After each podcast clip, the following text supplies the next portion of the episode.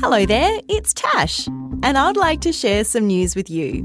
Today's Monday, and the date is the 10th of June.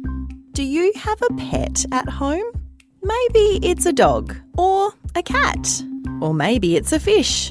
What about a camel?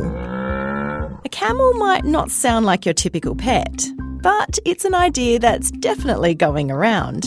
You see, a really long time ago, lots and lots of camels were brought into Australia from overseas. They were used to help transport things around. But when cars came along, the camels weren't really needed anymore. So many of them were released back into the wild. But now there are so many of them, they've been a bit of a problem. And they're doing things like drinking a lot of the water that's meant to be used for farms and other animals. Now, some people think having them as pets could be the answer.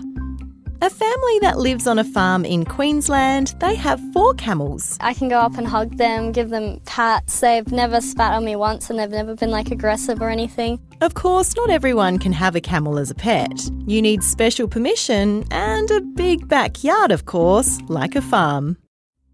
And that's the end of news time for today on ABC Kids Listen. Let's catch up again tomorrow.